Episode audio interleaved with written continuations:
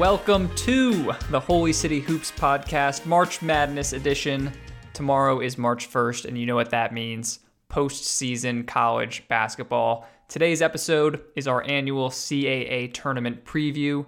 Yes, we have two makeup games on the schedule tonight, including Charleston versus Hofstra, but the majority of the bracket is already set. The games will be underway starting this Saturday in my neck of the woods, Washington, D.C. Charleston, the sixth seed, they will play Hofstra again Sunday night in the final game of the quarterfinals.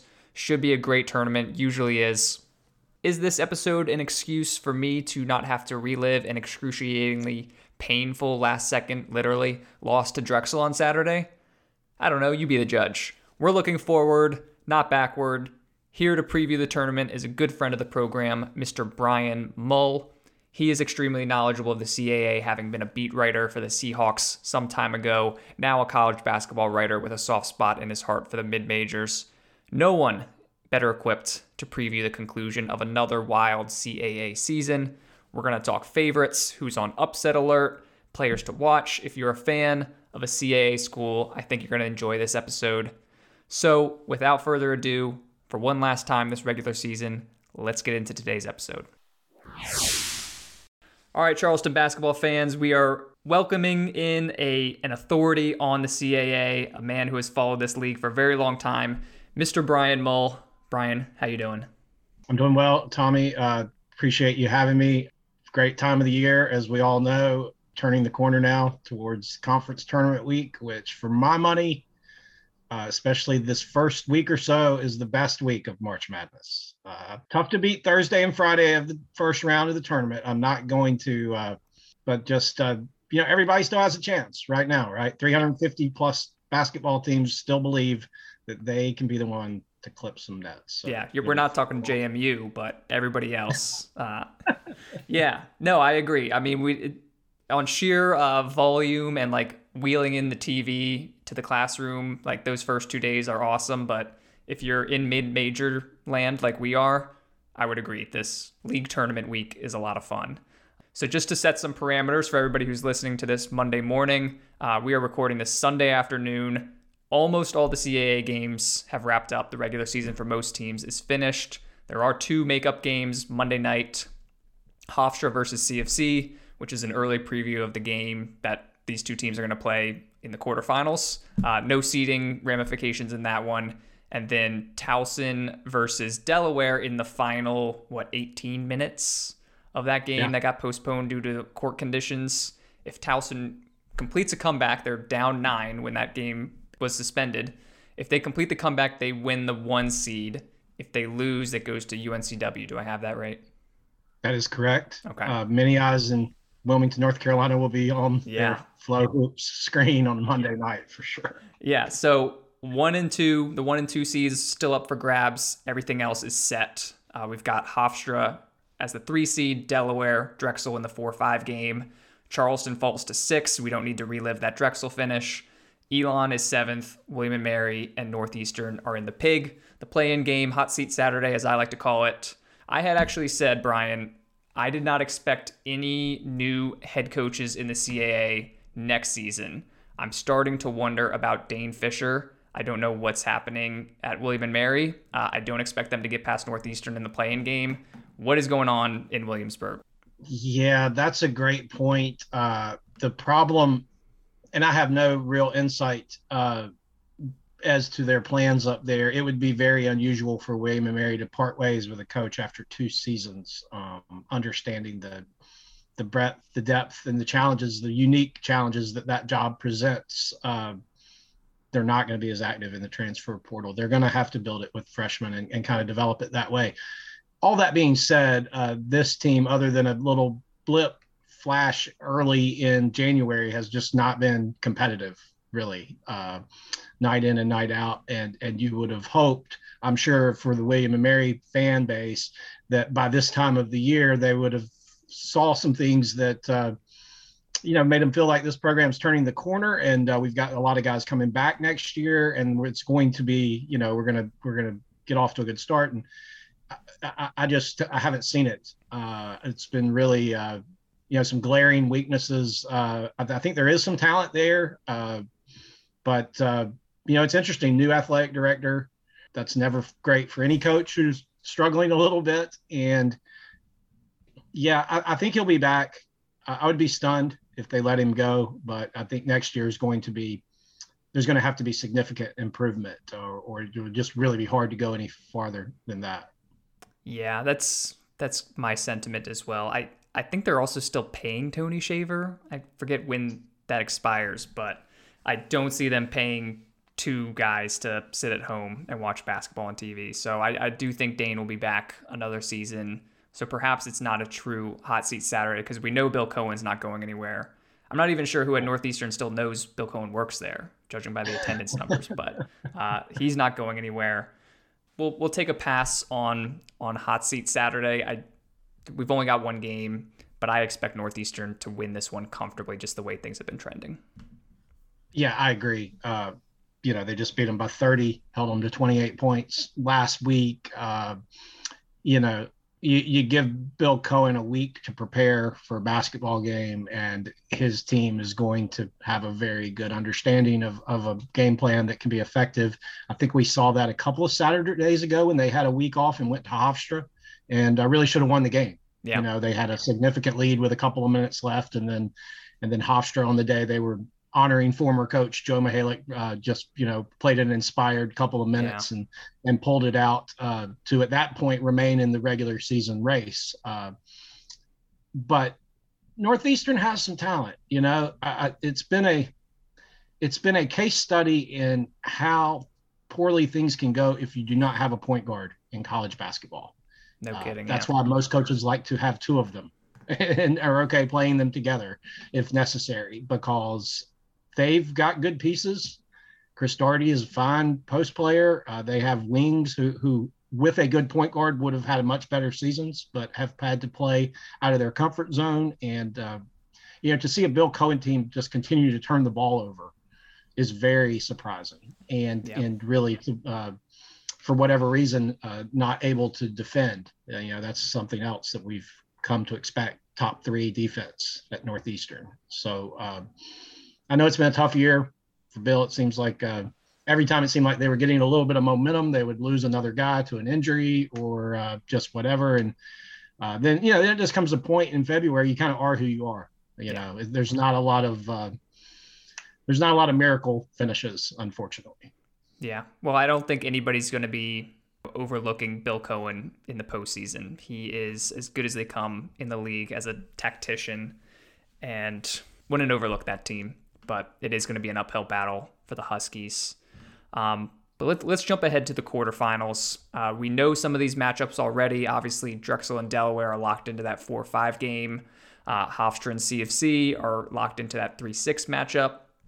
And we'll see how things fall, whether it's going to be UNCW or Towson playing Elon or UNCW or Towson playing uh, the winner of that William and Mary Northeastern game. Uh, let's kick it off with this. What is your favorite potential quarterfinals matchup since it's not set in stone just yet? Well, not to be a homer uh, here on a College of Charleston. It's okay. Podcast, I'm going to be a homer later. It's all good.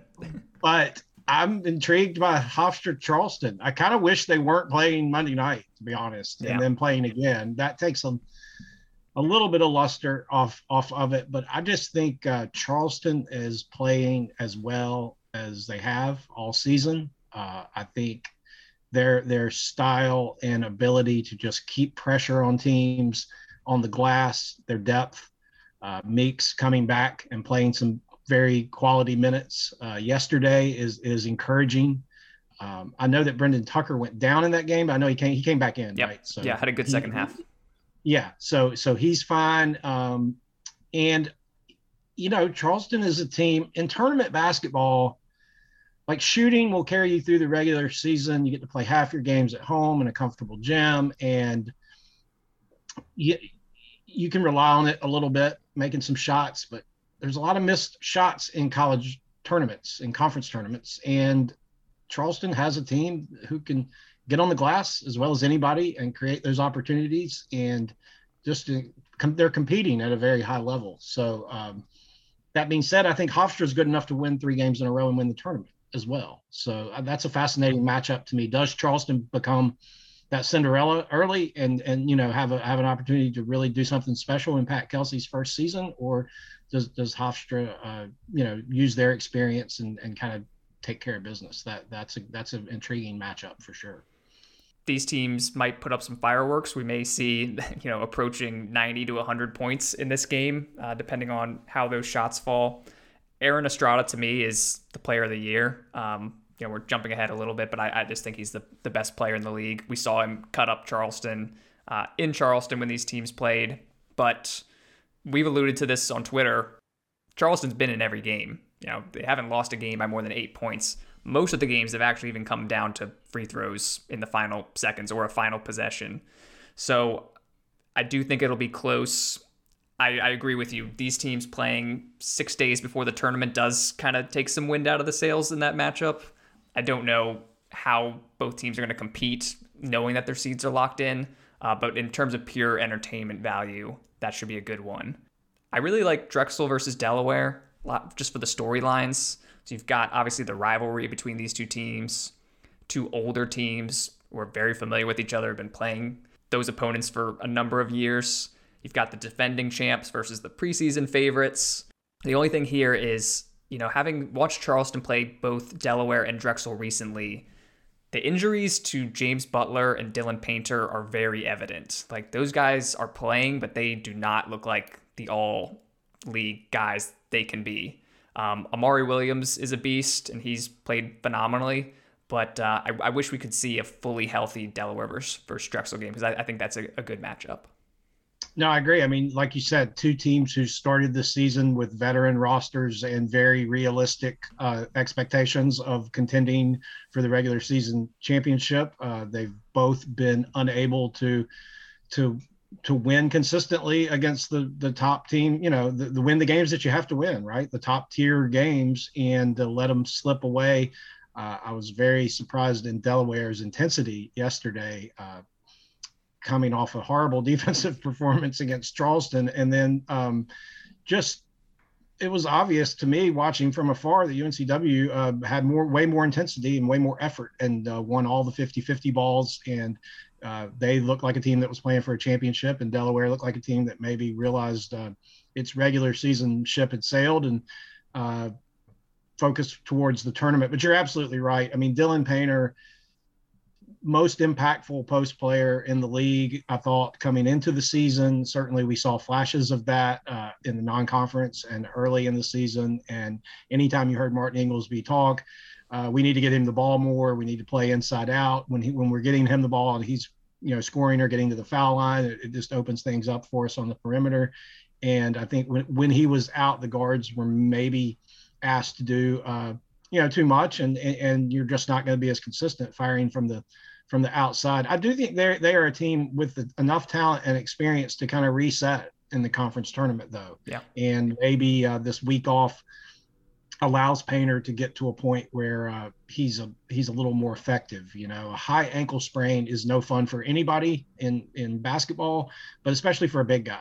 You know, a guy like that where um, it, it's just going to take some time and and and you know, being a senior, I'm sure he wanted to try to play through it, but. Uh, yeah, Drexel's been a bit of an enigma. Uh, they're kind of a make or miss team to me. When they're making shots, they look good, and but when they're not, they don't, and they don't do enough of the little things. I think, uh, and uh, you know, Cam Winters had a nice year, but but frankly, I expected a little bit more For from him late. Yeah, late in some games when like, okay, the playbook's out the window. You just need a guard who can go get you a bucket, if you will, and make a play for himself or a teammate. And I thought that uh, you know he's fallen short in those expectations. I mean, last year they won the tournament.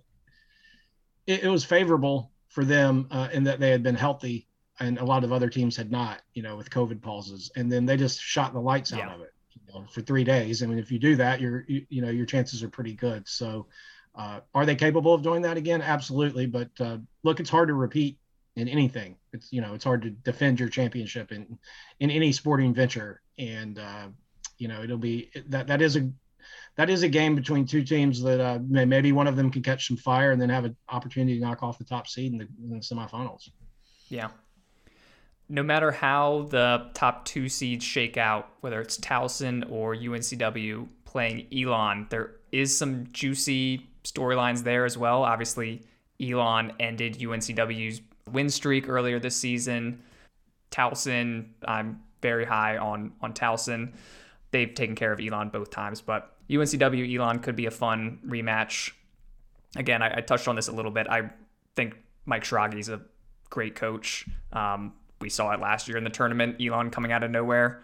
And, and that's actually a, a nice segue to the next topic I wanted to run by you is upset potential here. So a team seeded fifth or lower who could make a run at the championship game. Like we saw last I mean last year we saw the sixth seed versus the eighth seed in the championship game. And Drexel took it over Elon. Uh, so who do you think could be this year's Elon potentially? Uh, I think Charleston has the best chance. Great answers. Great answers so think, far. I think they have the most uh, talent of those teams in the bottom half. Uh, and uh, I think they have. I just tend to focus on teams that rebound this time of the year because shooting becomes difficult. You're on a neutral court. Uh, it's unfamiliar. The pressure of, uh, you know, you just don't see teams firing in 12 three pointers like they can in the regular season. Every shot's a little tighter, every possession's more magnified. And uh, the way that they're able to defend the paint at times and rebound the basketball, I like their chances. Uh, Elon, you're right uh, to kind of veer off just a bit. Uh, not only did they beat Wilmington in at Elon, but they were winning uh, by seven or eight points fairly late in the second half of the game in Trask, which was kind of at the beginning of that winning streak when we still weren't sure exactly what UNC Wilmington was going to be. And that was a uh, you know one of their many comeback victories. Uh, but certainly Elon would go into that game with a ton of confidence, feeling like they could compete with this. You know, over 80 minutes, uh, it was pretty even, um, and they competed with this team. And uh, you know, uh, the pressure is on the higher seeds in conference tournaments. There's no doubt about it. When you're when you're coming in as a six or seven or as an eight, uh, you, you can play play a little free, play a little looser. Uh, nobody's expecting you to win when you're wearing those dark uniforms. Yeah, and Elon is coming into this tournament the same way they came into the one last year with a little bit of a win streak, a little bit of confidence building. I think they're relatively healthy. Hunter McIntosh can can swing a game. This was my homer pick. I also like Charleston as a lower seeded team. I vented about this a lot after the Drexel game, but Charleston was one second away from playing for a four seed here. The, they they're gonna have to settle for the six seed no matter what happens against Hofstra. I think the rebounding angle you brought up is, is a great point. I just thought Charleston has so many players who can swing a game. So what if Reyne Smith shoots six for 10 from three? Like yep. anything can happen. What if Nick Farrar pops off the bench and gives you another 20 point game? Uh, you already mentioned Meeks, who's now healthy and doesn't have a knee brace on and poured in 16 points off the bench against Drexel. So lots of guys who could who could get hot and and make things happen. Optimistically, I hope they'll play loose and free, but they have also been prone to these slow starts uh, and these terrible finishes. Um, I think that's just the the youth of the team, but I do like the shooting upside and the uh, the rebounding floor that they've established. They are a, a very good offensive rebounding team let's not forget that Pat Kelsey's on a six game conference tournament winning streak also. And, uh, you know, last year they won their three tournament games in the Big South by an average of 25 points, which speaks to the immense talent, depth of talent he had recruited there. But he he's coming in with some confidence that he he knows how to push the right buttons in March and get his team ready to play as well.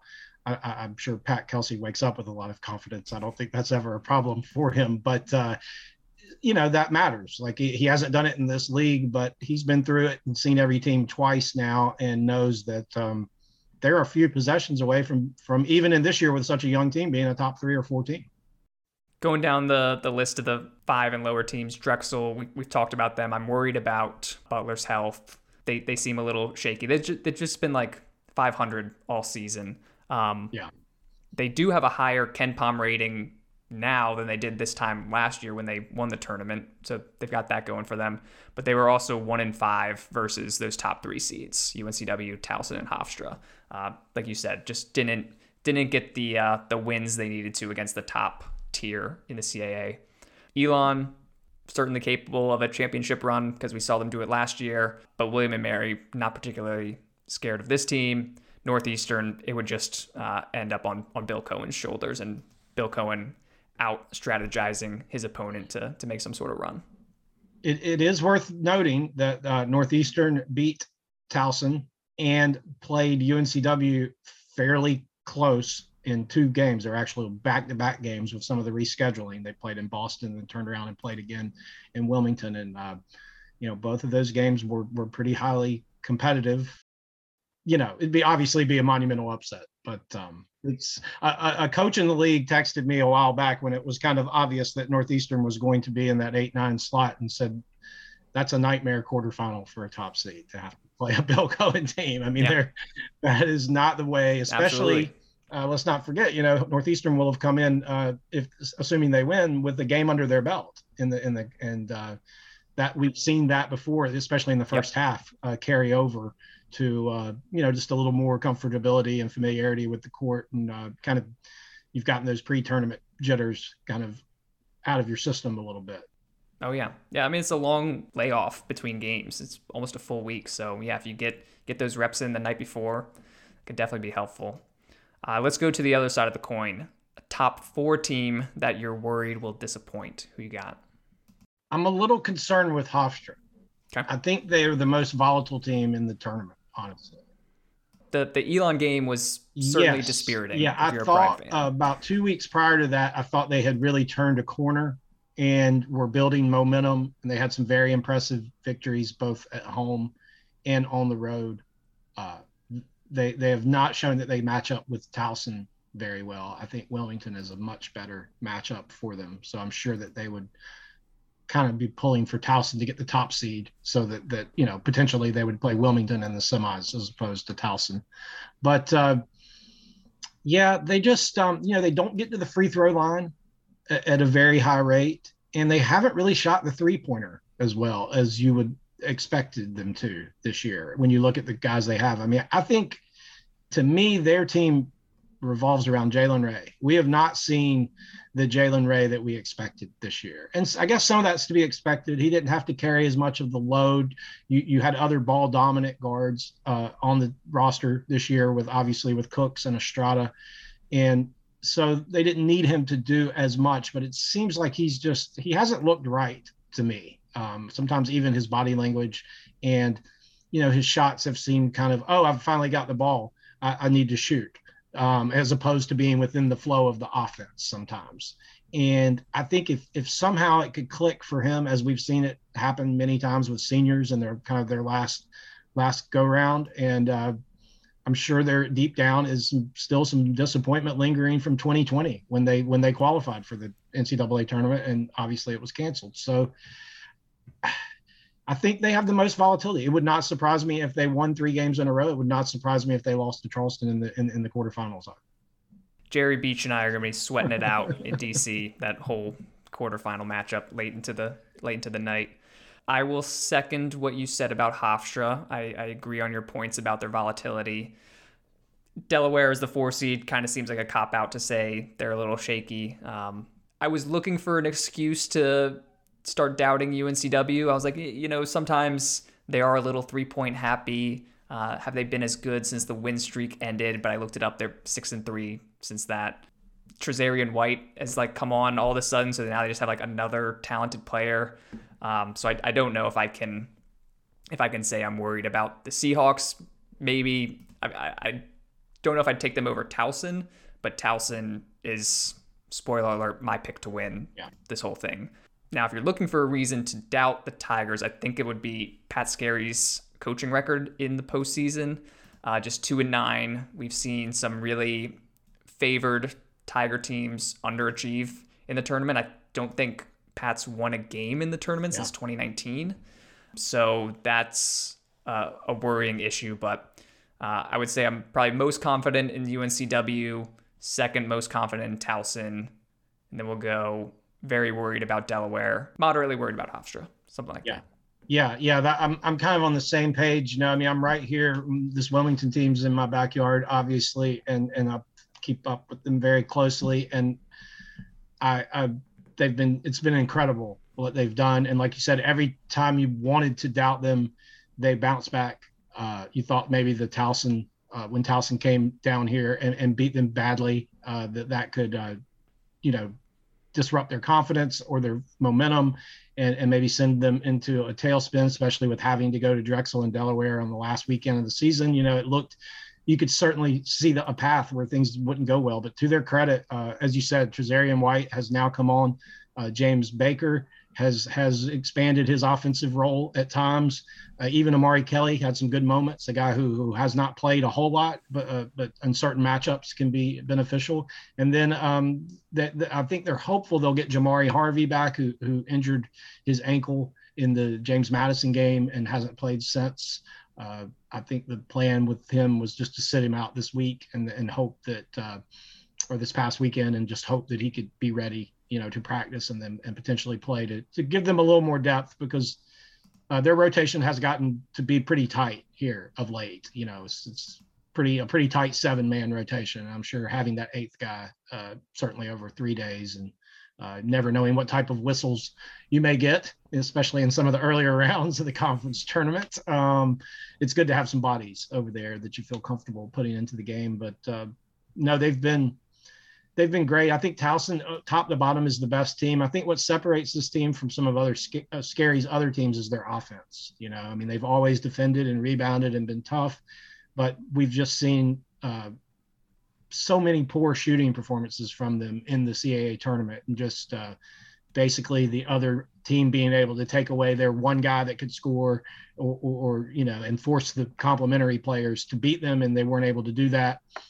Feels like Towson's played many a night in that 8:30 game too, when there's not a lot of juice in the building necessarily, and uh, it can be you know it's a late start and can be difficult. But I just think this team has so many different guys who can beat you and when Timberlake's playing well, I think they're unbeatable as in this conference. You know, when he's when you're getting the good Timberlake, and you know, there's some variance there, but when he hits his first couple of shots, uh, he's probably going for 20. And when he does that, and now with Nolan being back, and you know, that's another thing people forget is they played a lot of their season with two of their best players. One of them had a broken jaw, and the other one yeah. was dealing with some breathing issues. And, uh, and and now you know, but the emergence of Charles Thompson has been the key to me. Like uh, I've said it uh, a couple of times, he's the best two-way post player in this conference.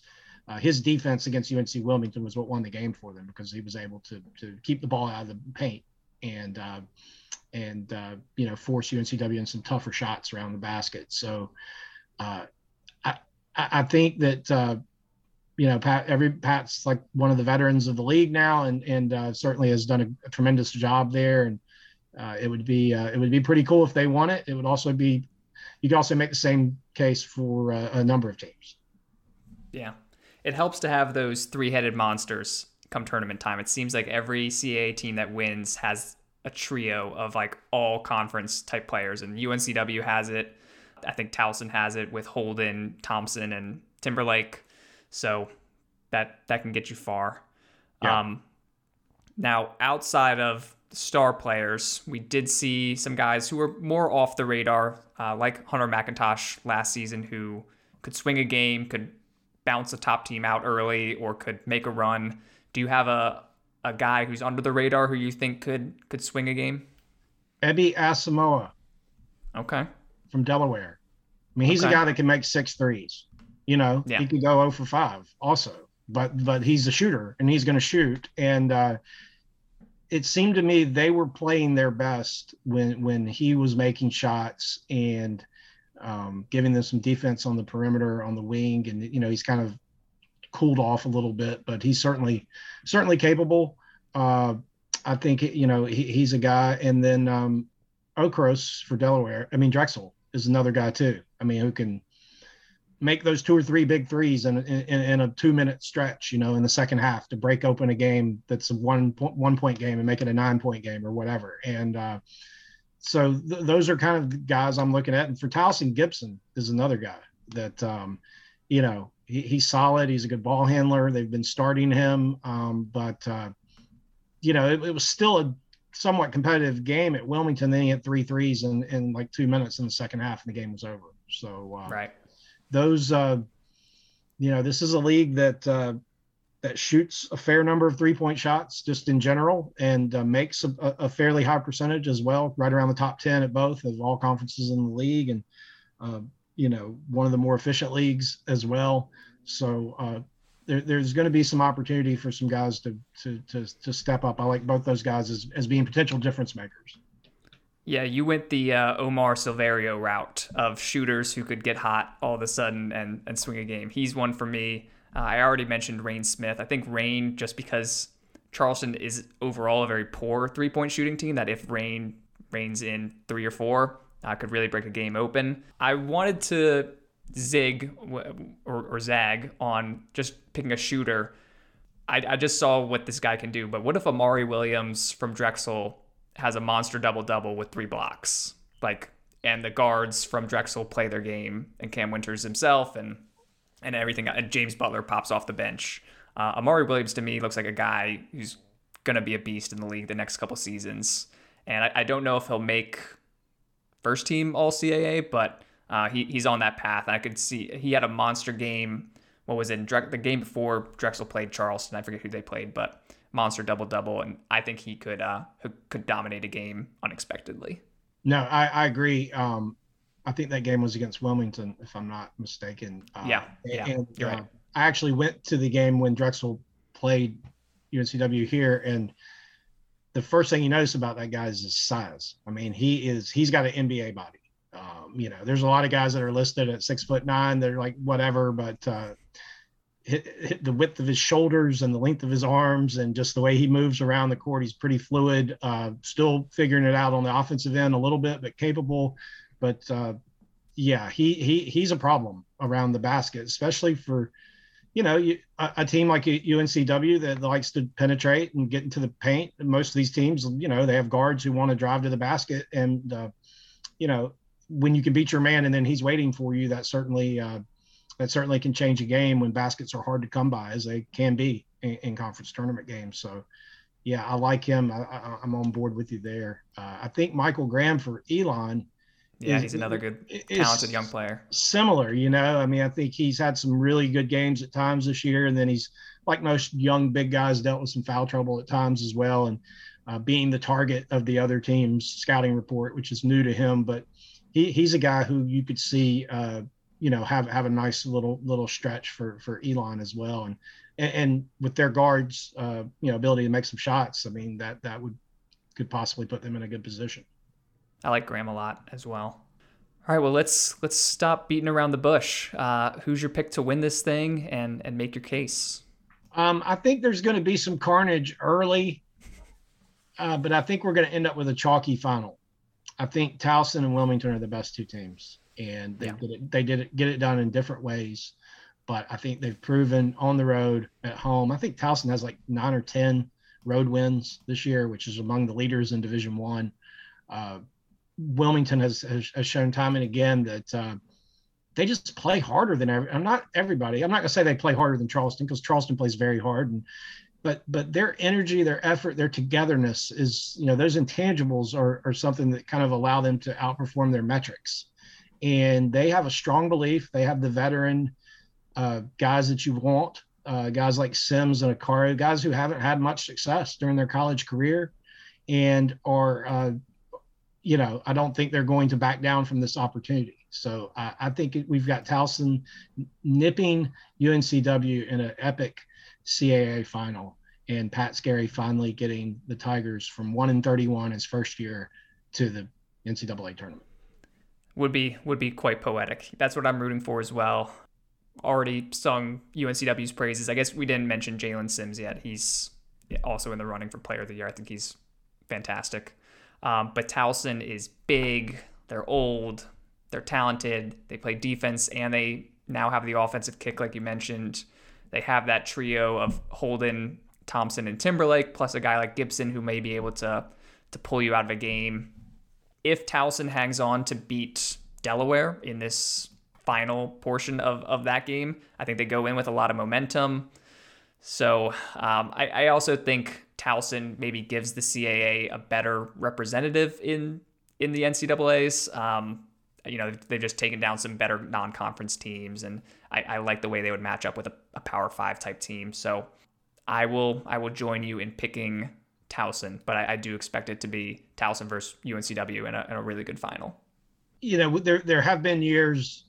Last year was kind of the exception, right, where we had the six versus the eight. I mean, more times than not in this conference over the last ten to fifteen years, it gets pretty chalky towards the end. You know, one verse three uh, or, or, or one verse two a lot of times in the finals. And uh, I think in a in a year when the leagues enjoyed a nice resurgence, um, the the best teams should rise over over the course of three days. But uh, anything's possible. That's why we tune in.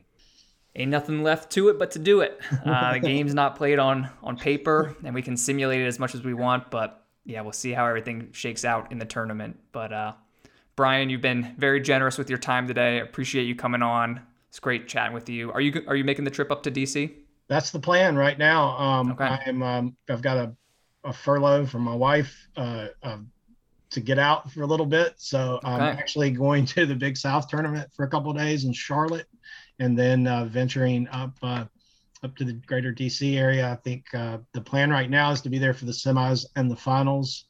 Um, I may pull a wild card or, or, or audible and, uh, and, and skip the finals of the Big South and just come up for uh, the quarters as well. But there's something about uh, we'll see. There's something about being there for championship Sunday at any mid major conference, just to enjoy that experience and and, and watch, uh, you know, what it means to to the winning team. Yeah. Well, we'll have to uh, enjoy an adult beverage together if you do make it up, and Charleston's still in the tournament, and I'm not crying somewhere else because they've been eliminated in the first round again. But Brian, appreciate it, man. Thanks again for for coming through. Yeah, thanks, Tommy. Uh, enjoy the tournament. Alrighty.